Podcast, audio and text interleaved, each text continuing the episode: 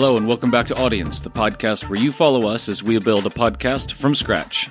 Here we're really on a quest to find the best tactics and strategies to grow a podcast audience literally from zero to tens of thousands of listeners each episode. Today I'm joined by fellow podcaster Srini Rao from the Unmistakable Creative podcast. I really like the conversation I had with Srini here because he talks about a lot of his kind of reason for creating content and the way that he creates it and a lot of the motivation behind the style he has with his content and where that's kind of driving his brand. I let Srini talk a lot more about this in the episode, but wanted to continue this thread of what constitutes really good content in our second interview here in the Audience podcast, because I think this is a real key driver of the organic growth side of your podcast. We'll experiment with a lot of different marketing tactics, paid and organic, but I think creating really good content is the cornerstone of a lot of what makes our content shareable and kind of go viral. So here to share more about kind of how he creates this kind of viral content that his audience obviously loves is Srini Rao.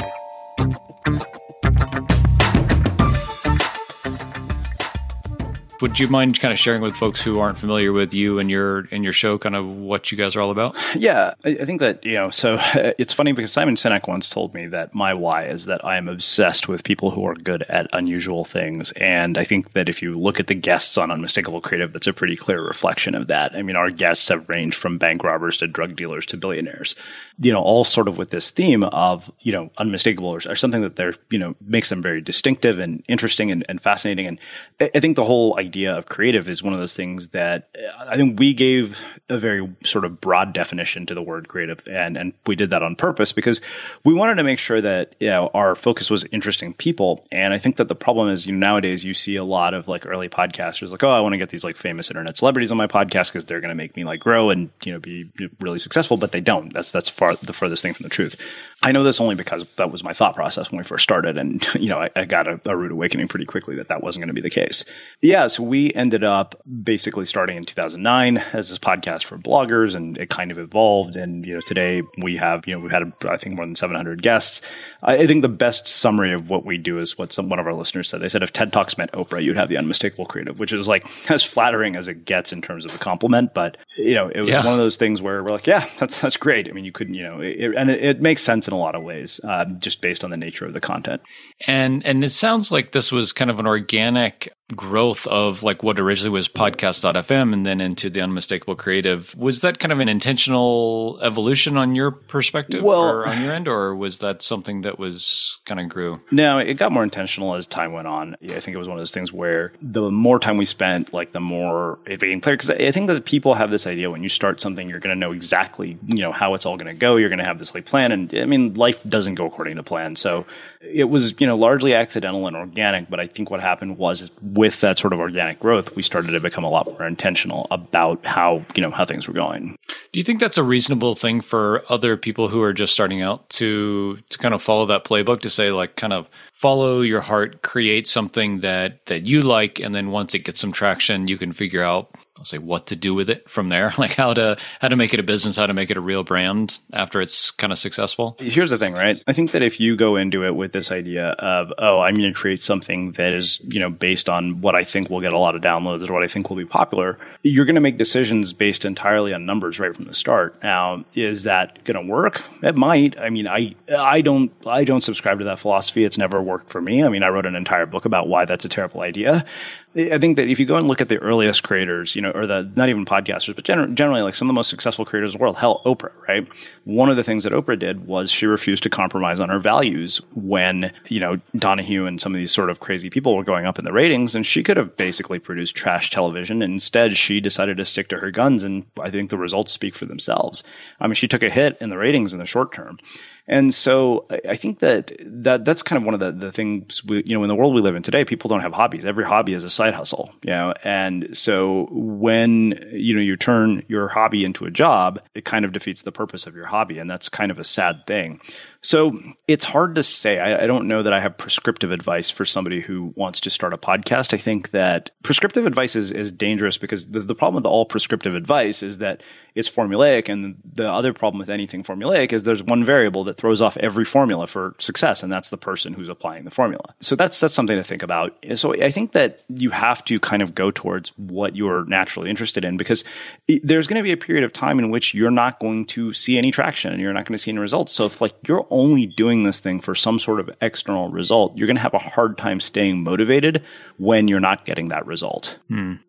The dip, right? So I know you've had Seth Godin on your podcast before. That's what kind of comes to mind when you talk about this time where you're creating what you want for your own sake, and it might not be kind of resonating with your audience yet. And the stick-to-itiveness to stay with that path, to see it through to the other side of this dip is kind of where the people end up winning, right? Yeah, absolutely. I mean, everybody starts with zero listeners. Every writer starts with zero readers. Every company starts with zero customers. You know this from starting a company. So I think that, you know, this sort of idea of I'm going to be, you know, famous, or like some, you know, I'm going to be the next Joe Rogan, I'm going to plug a microphone into a laptop and all that's, you know, I don't think people see everything that comes before like these moments in the spotlight. So your book, An Audience of One, Reclaiming Creativity for Its Own Sake, is just over a year old. So August of last year, 2018. How did the book come about, and kind of how is it playing off what you're doing with a podcast? So, you know, the book and the podcast are kind of birds of a feather. You know, the book came about because I got a 2-book deal with Penguin, and one of the, you know, books was about this idea of writing 1,000 words a day. And, you know, we started to look at it, and it just started to evolve more and more into a book about not just, you know, writing, but a book about creativity in general. And so as a result, you end up with sort of this idea of the value of creativity for its own sake. So we're in this interesting world where you can go from idea to execution at record pace. The thing that brings also, though, is unrealistic expectations and impatience. So people think, oh, you know, I can start a podcast tomorrow, I can have everything up and running, and I'll plug a microphone in, and by the end of the week, I'm going to have 1 million people listening to what I do. But that's not how this works. And so, you know, the idea behind that book was really, hey, you know, if you start with yourself, and it's kind of echoing what we just said, you know, when we were talking about, you know, how should people start? But basically, you know, a lot of my ideas are often informed by my guests. You know, a lot of my thought process, a lot of my writing is inspired by the people that I interview. In fact, so much so that I'm right now in the process of pitching a new book proposal, you know, for a new idea that is as insane as a, you know, but friends seem to have really kind of strike. When I've told it to people, they get a good sort of, they're like, oh yeah, that sounds hilarious and amazing and entertaining. So, you know, the new book idea is called This Might Not Work, What I've Learned from Field Testing, the Life Advice from 700 Insanely Interesting People, as opposed to a book about sort of, you know, because if you look at most books in this genre, right, what they focus on is, you know, distilling information. None of these books are about implementation or experimentation. You know, they're all prescriptive, saying, hey, you know, so the idea was not to give a prescriptive self-help book, but to write an experimental self-help book based on all these ideas. And, you know, when you're sort of people that you're field testing advice from is bank robbers and drug dealers and the world's high, you know, the New York's highest paid dominatrix, that leads to some potentially interesting ways to field test, you know, what they've said. Do you feel like getting too much input on like the creative process or being around too many creative people is a hindrance to you actually being creative and coming up with unique perspectives and ideas on things? So no, not necessarily. This is the way I always describe it, right? Is you basically take different ingredients from different people and come up with your own recipes. The problem is that most people look at something that works and they're like, oh, well, you know, X person did this. So, you know, for example, this is an example that, you know, we can use for the podcast world. It's like John Lee Dumas ended up starting, you know, Entrepreneur on Fire. It's like, oh, it's a daily show. And, you know, within a matter of months, he's crushing it, making a ton of money. And suddenly you see all of these sort of copycat shows pop up, you know, all of which trying to do the exact same thing, following the format and, you know, sounding exactly the same. I think that there is this sort of, you know, idea that I'm just going to follow this person. Like, so here's what I think is that if you know, imitation, you know, they say is the highest form of flattery, but only in the short run. In the long run, it's just laziness. Yeah, you want to learn from somebody else, but and the other thing is we're in a world full of noise. You do that, you're going to get washed up in, you know, sort of a sea of sameness. And that's the thing. Like, I pull different ideas from different people. So I think that it's really about mixing all of them. So no, I don't think that being exposed to so many ideas actually prevents my creativity. In fact, I think back to the analogy that Robert Greene once gave me. He said, you know, the analogy is biodiversity. The more species you have in an ecosystem, the richer that ecosystem. So like, you know, if you think of my brain as the ecosystem and the people that I talk to as the species, then, you know, the more creative it makes me. Right, right. Yeah, no, I like to think about taking advice from a lot of different people and getting a bunch of different perspectives. And then you have to frame it in the lens that those people are coming from and their experiences and the things that they've done well and troubles they've had. And you take all of that with a bit of a grain of salt and know where someone is coming from to say like, okay, you know, this advice they gave me or this thing they said said makes sense for them in that and their context, but might not be kind of universally applicable. You mentioned John Lee Dumas, and there's several other people kind of in the online marketing world that do kind of similar things. And I think a lot of podcasters start out with something like that in mind. Yeah. You know, hey, I can, like you said, plug the mic into the computer, publish it on, iTunes, whatever, Apple Podcast, and get a bunch of downloads and sponsors the next month. Do you think that's why, like going into it with that mindset, do you think that's why people fail at podcasting at such a high rate? Or is there kind of something else to kind of why that doesn't, more people aren't successful with that kind of mindset? Okay. So there are a couple of things here. I mean, this is a very layered question, which, we could do an entire hour on just this question. So the thing that you have to realize is like, go look at stuff that started a year and a half ago, right? When everybody was like gung ho, you'll see the feeds haven't been updated months. I only know because I have, podcasts that I've been on where that was the case, or podcasts where, friends had said that they do want to, even in my book launch, I had friends who had big audiences who were like, on hiatus from their podcast. And, many of them were like, oh, this is the last episode ever. And so that's one thing, right? Is attrition. That's an inevitable sort of byproduct. The other thing is consistency. So this is the example I always think of when, or I always kind of refer back to is you want your content to be a habit, not an interruption. So like, think about it this way, right? For 13 years or however long it was on the air, every Friday night or every Thursday night, we all got in front of our TV and we knew that NBC was going to have Friends on the air. Now, let's say that, the writers of Friends said, we're going to only write episodes when we feel like it. Well, they would have never built an audience, because how could an audience know that, hey, every Thursday night, this thing comes out? Now, how do you turn that into a habit? You'd produce consistently for years on end. I don't think that people really want to do the actual work of mastery, right? Because this is one of the things I said. I wrote this on Facebook the other day, which seemed to have really struck a chord with people.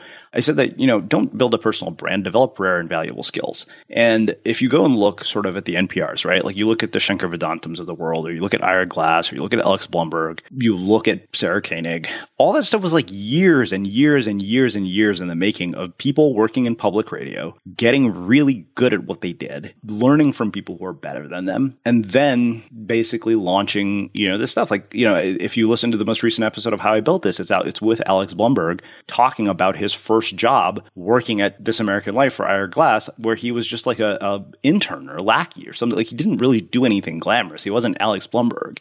And, there's a lot of grunt work. I've always thought that early podcasters should edit their own episodes. I think it's a terrible idea for people to outsource their editing when they're starting out. And the reason I believe that is because I think that editing my own episodes was one of those things that made me a substantially better interviewer, because it forced me to go back and listen to every single thing I did multiple times. And I just kind of understood. The other thing is, like, if you don't understand how something is put together, it makes no sense for you to outsource it.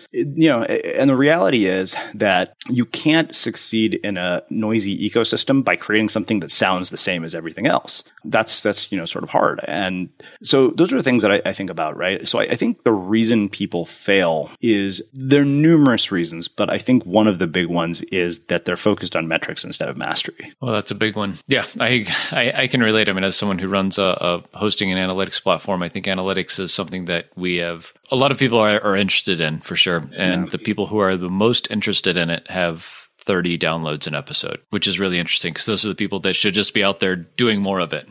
Exactly. So this is the paradox, right? I mean, I don't think I very rarely look at my analytics on your website. It's one of those things where I'm like, all right, you know what? I'm busy producing content. It's this whole stupid idea that refreshing your analytics is going to make them go up. It's like, no, what makes your, analytics go up is creating something worth listening to. But that's a lot harder.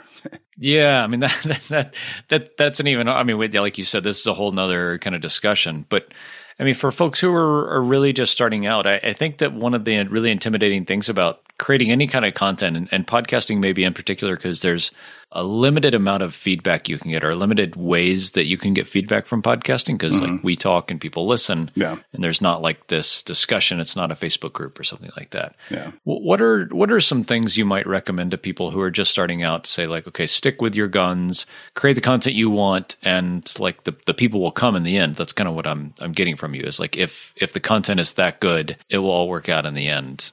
Is there any more kind of like specifics you would guide people to on that? Okay. So there are a lot of things that I think would be insane for me to tell you to reverse engineer, because there are a lot of factors here that nobody wants to admit play a role. Like luck played a role in me getting to this point. Like I started in 2009. Like this is one of the reasons I'm like reluctant to teach a podcasting course, because what am I going to say? Hey, get yourself a DeLorean, go back in time and start in 2009. Like that's not feasible. It's like, okay, I can't help you reverse engineer that. Or hey, hope that Glenn Beck finds your book on Amazon when he's, perusing it one day. Like these are all sort of weird inflection points. And so for me, like the only parts of this that I can actually reverse engineer are the process parts. So as far as feedback goes, this is a complicated one, because you're right. Like, how do you get feedback when you have nobody listening? I was really lucky in that I got some positive reinforcement early on from a very small group of people. I think of Chris Guillebeau had this sort of idea of what he called the small army strategy. I even wrote a book about this called The Small Army Strategy, which I think is more relevant today now when you're competing for so much attention than it was when I wrote this book. So the idea was that, if you have 5 people in your audience, you treat them like the most important people in the world, because they are. Like they're the ones who are choosing to listen to you. And with a podcast, you may not have their email addresses, whatever it is. So you go and you ask friends, you ask family, you ask anybody who will give you feedback to listen. It's that joke of, hey, your first reader on your blog is your mom. And, it's funny. I think my mom to this day still reads my stuff. But yeah, it's your earliest readers are anybody who will talk to you. So I think that the idea that this is another one of those things, right, is you don't start building an audience by interrupting strangers on the internet. Like that's not how an audience gets built. My earliest sort of blog readers were my family members, people that went to Pepperdine, some classmates of mine from Berkeley, my study abroad coordinator from Pepperdine, and that's it. Like 5 or 6 people who used to read this stuff. There's a guy who hired me he was my first freelance client. He hired me for $50 to come in and teach him a few things I knew about public speaking and social media, which I didn't know much at that point. So I think it's, what I would say is, okay, if you do have anybody there, treat them like the most important people in the world, and then go out and actively seek feedback. One of the big pieces of feedback that led me to start the podcast was from my friend Sid Savaro, who said, he's like, you're a much better interviewer than you are a writer. And I think you'd be more successful if you actually took this interview series and spun it out into a separate site. So, I think that there's that whole thing, right? I wish I could tell you that there's like some sort of formula. And the thing is, the formula is super seductive and there are tons of people who will sell it. Just go look at the sales pages for any podcasting course. It's like, here's my, 6-step formula and how I'm going to tell you how to set this up, and of course this is one of those things that I think is something people need to consider, right? There's all these people sort of saying, oh, everybody should start a podcast. Well, yeah, okay. If somebody who has a course on podcasts is saying everybody should start a podcast, then maybe you should consider context there. It's kind of like those people who say, oh, everybody should be on this app. And it's like, well, of course you think everybody should be on the app. You have a massive equity stake in that company, So I think that it's important to consider those kinds of things. And if anybody is looking for a shortcut, then they shouldn't start at all. That's my advice. To sum it up pretty simply, there are no shortcuts to this. You guys crossed a pretty big chasm recently to receive some funding for your podcast, talking about like different ways that people can monetize their podcasts, sponsorships or whatever. You guys received some funding from PodFund to just create more awesome content, right? Well, not just to create more awesome content, and this is one of those things that I think that I remember the day that PodFund announced the fund because I was watching, what was happening in the Facebook group for podcasters, and the conversations were kind of insane because people were just talking about what they would do with the money. And the problem is with that, it's like, oh, well, if you don't know what you would do with the money, nobody's going to invest money in you. I'd been really lucky in that I interviewed a lot of venture capitalists. I also, we ran it as a business and, it had its challenges. Running it as a business. So I understood that if you were going to get funded, you had to make a business case. It wasn't just going to be, hey, create awesome content and we'll give you money. It was like, how are you going to generate money and how are you going to produce a return? So, I understood this from having worked, like I said, having had mentors who have invested in companies, having talked to literally every sort of, person under the sun on the podcast itself, many of who are investors. And I had an idea of what these people look for in terms of a pitch deck. Like I went in with a pitch deck and said, okay, this is what we project as our financials. These are our financials before. These are the ways that we envision making money. And these are the things that we will use the funding for. And this is our team. And, I treated it like I was going to apply at Y Combinator for funding from a VC, not, people are funding your personal art project. So not, as much as I wish they were like, here's some money to create awesome content. No, it's here's some money. How are you going to return it multiple times over? Yeah.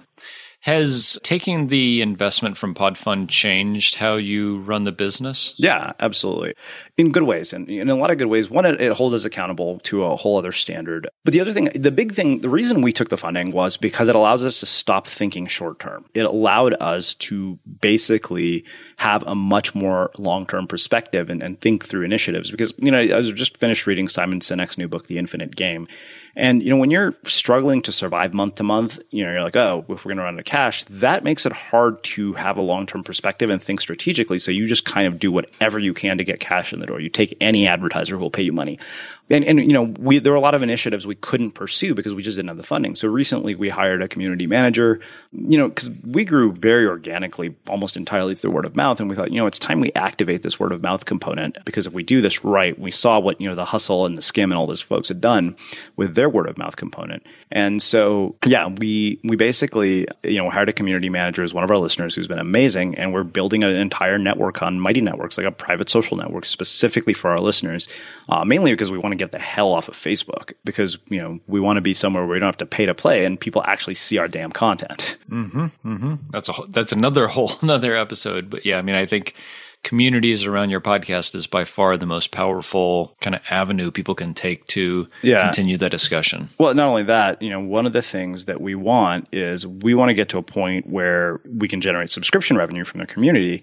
Because if you think about it, right, even the biggest media companies in the world, like the New York Times, are, you know, looking at advertising and saying, okay, you know what, we don't want to be dependent on advertisers, you know, entirely. And the biggest issue with advertisers in general, when you look at it from like the New York Times or, you know, standpoint, or even, you know, mainstream media, is that it's very hard to have, like, you can't have truly objective journalism when there's advertiser interest involved.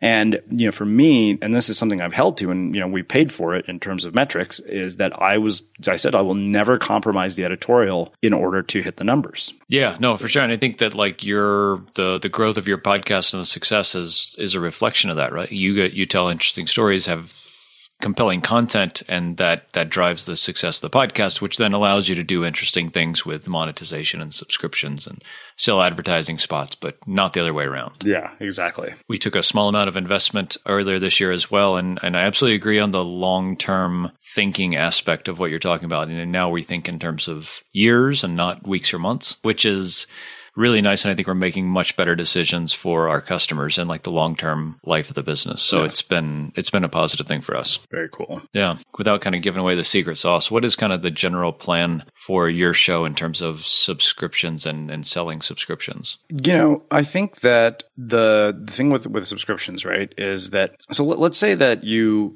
are selling subscriptions. I think there's this idea that, you know, you're going to basically go and, you know, it's like, oh, I'm just going to put a bunch of people in here and they're just going to pay for, you know, whatever your goodwill is. Like, one thing we realized was that community manager position was like, this is a job. Like, somebody needs to do it and somebody needs to own it. It is a straight up, like, OKR. It has to be, because, like, you know, I've seen how much work is going into it. There's no way that it can be like, oh, I'm, you know, the host of the podcast and I'll just do this thing, like, you know, on the side of it. It doesn't work like that. Like, you will not succeed like that. I saw it, you know, like anything else, it's strategic. It involves, you know, really thinking through and having a plan. The other thing is, you know, what is the value that you're providing to people inside of the community? Like, you know, so Tim Ferriss's, you know, no sponsors experiment was a failure, but then you go and look at what people got, you know, and I'm sure he probably made money off of it, but because he's Tim Ferriss. But then you looked at it and you're like, okay, well, there's not a lot here that's, you know, really worth whatever he was, you know, asking for. And so anyways, yeah. That's the gist of it. It's, you know, it's still in the works, to be honest. So, you know, part of it is, like, we're looking at the possibility of taking all of our online courses and moving them into that, to the point where it's like, okay, you don't just get, you know, the community, but everything we create from this point forward as a course. You not only end up supporting the podcast, but then you also get all our courses too. Interesting. Kind of generally from a content and kind of strategy perspective, looking forward with the funding and different monetization things you have kind of going on, what is the future for the Unmistakable Creative look like for the next year or two? Well, I think right now it's, you know, increasing the size of the audience and hence, you know, increasing ad revenue, but alongside that, also building this community aspect of it, really kind of pushing. I think that, you know, we want to get our listeners to the point where, you know, but I would like our listeners to be our most effective source of marketing, not advertising, you know, in terms of growth, like, you know, because if they do their job, you know, and the thing is, it's not like, you know, we're like holding a gun to their head and saying, hey, you've got to spread the word. But they've always been our biggest advocates. You know, it's these people are the ones that really make things happen for us. And so we knew, we're like, okay, if we start this program, it's going to take some time to build, but you know, if we do it right, it could be really valuable and have a pretty substantial payoff. And so, you know, I think that that's one of those things. And you know, we, like I said, we hired a community manager who was really working hard to basically learn, you know, everything she needs to about how to properly build a community. And it's funny because she's like not even a social media person. She's a civil engineer. So we've been, that's, you know, one focus of it. We're planning a conference that's coming, that's in April of this coming year. It's called The Architects of Reality. And you can find out about it at thearchitectsofreality.com, where we're bringing, you know, former podcasts together to speak at the event and inviting our listeners. And then, you know, another thing that we're doing is we're playing with a new format of the show, which is more of an NPR style approach of, you know, instead of taking, you know, a person, let's focus on an idea. And we just released the very first one, you know, this week. Our last week is called The Life-Changing Magic of Meeting People in Person. You know, this one was kind of a shameless plug for the event, but we also wanted to see, it's like, okay, let us show you that we can do a hell of a lot more than do interviews. And I remember the feedback from a couple of our friends was like, wow, this sounds like Radiolab and This American Life. I'm like, great. That's a, you know, that's a great awesome compliment, you know? Yeah. Yeah. It's gutsy to change the format of a podcast with how many episodes? Hundreds and hundreds and hundreds. Yeah. Well, we're not going to abandon the interviews. We just wanted to introduce a new format because I think that, you know, we want, here's, you know, 50 Cent and Robert Greene wrote a book together called The 50th Law. And one of the things they talk about is the need to continually reinvent yourself. You know, you don't want to be a one-trick pony. And to us, like, we've always had other capabilities up our sleeves, and we're like, okay, well, let's show people what we can do and show them we can do far more than, you know, an interview. Like, we've got all these really interesting things we can do. And the other thing is that, you know, for the person who doesn't want to listen to an interview, that opens up a whole other audience for us. Yep, I love it. Last question. You mentioned the tool that you're using to kind of base your kind of internal private network or social media network on. Can you share more about kind of how you made that decision? And, you know, obviously the why to get off Facebook is clear, but no. So we made that decision because of a podcast guest who told us. It was Cal Newport, who had talked about this sort of, you know, what he called long tail social media. And he wrote a lengthy blog post about it, but he did this thing where he just meant, he dropped it, you know, and said, hey, you know, like, the neat thing about this is that it's social media that allows you to meet people, you know, from your community in person, because you can see who's nearby to you. And one of the things they encourage you is, you know, don't post here more than like twice a week, which is funny because it's the polar opposite of Facebook, which is like, you know, create as much content as possible. It's funny because Ryan Holiday the other day was just telling me, he's like, you know, people wonder why they're not productive, but they're working for Twitter for free for 6 hours a day by tweeting constantly, you know, and people do the same thing with Facebook. And so, you know, Cal told us about it, and we knew that if we had a community, if we were going to launch this ambassador program, we needed a tool, and it kind of fit the bill for all of them. It kind of was like, oh, we can launch the ambassador program, have a community component, and run this network in here. And so that's where we're at. And we just launched the ambassador program about a week ago, or actually this week. Okay. Awesome. Yeah. We'll definitely link to that in the show notes for this episode. Srini, for anybody who kind of wants to learn more about the ambassador program or what you guys are doing with the show, where's the best place to connect? So you can go to unmistakablecreative.com. And then I think if I remember correctly, for the ambassador program, it's unmistakablecreative.com/tribe.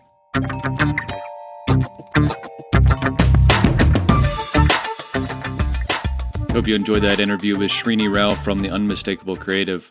I really like what Srini is doing with the brand and creating content for himself and for his brand. And as a result, it's clear that the audience size is growing and listeners are coming in droves. As a result, they're doing things like raising funding for their podcast to make their podcast into a real business, which is, I think, a lot of the goals for a lot of us is to build an asset and a tool for our business, or make it a business in and of itself. And Srini has certainly given us kind of a roadmap of how to get from just starting, even though he started years ago now, to building something that's really sustainable and a real asset to his brand. So I think this is a really good example of what this can be for all of us. And I hope everybody enjoyed. We'll be back again in the next episode with an update on some of our analytics, our listenership, as it's growing here in the first handful of episodes. And then we'll be getting into our marketing plans for how we're going to be growing both organically and in a paid way with the Audience podcast. Questions or comments for this episode are certainly welcome. Please go to castos.com/podcast to leave a comment for this episode. And if you haven't, please share this podcast with someone who you think would enjoy it as well. So new or existing podcasters who are looking to up their game and grow their audience, share the Audience podcast with them. We would really appreciate it. And on kind of a personal note, Happy New Year to everyone. This episode will be going out on Thursday, January 2nd. So here, a fresh start to the new year. I hope everybody had a great holiday season and is rested and ready to go with their podcasts here in the new year. 2020 promises to be an extraordinary year, I think, for all of us. So Happy New Year to everybody and happy podcasting. We'll see you next time.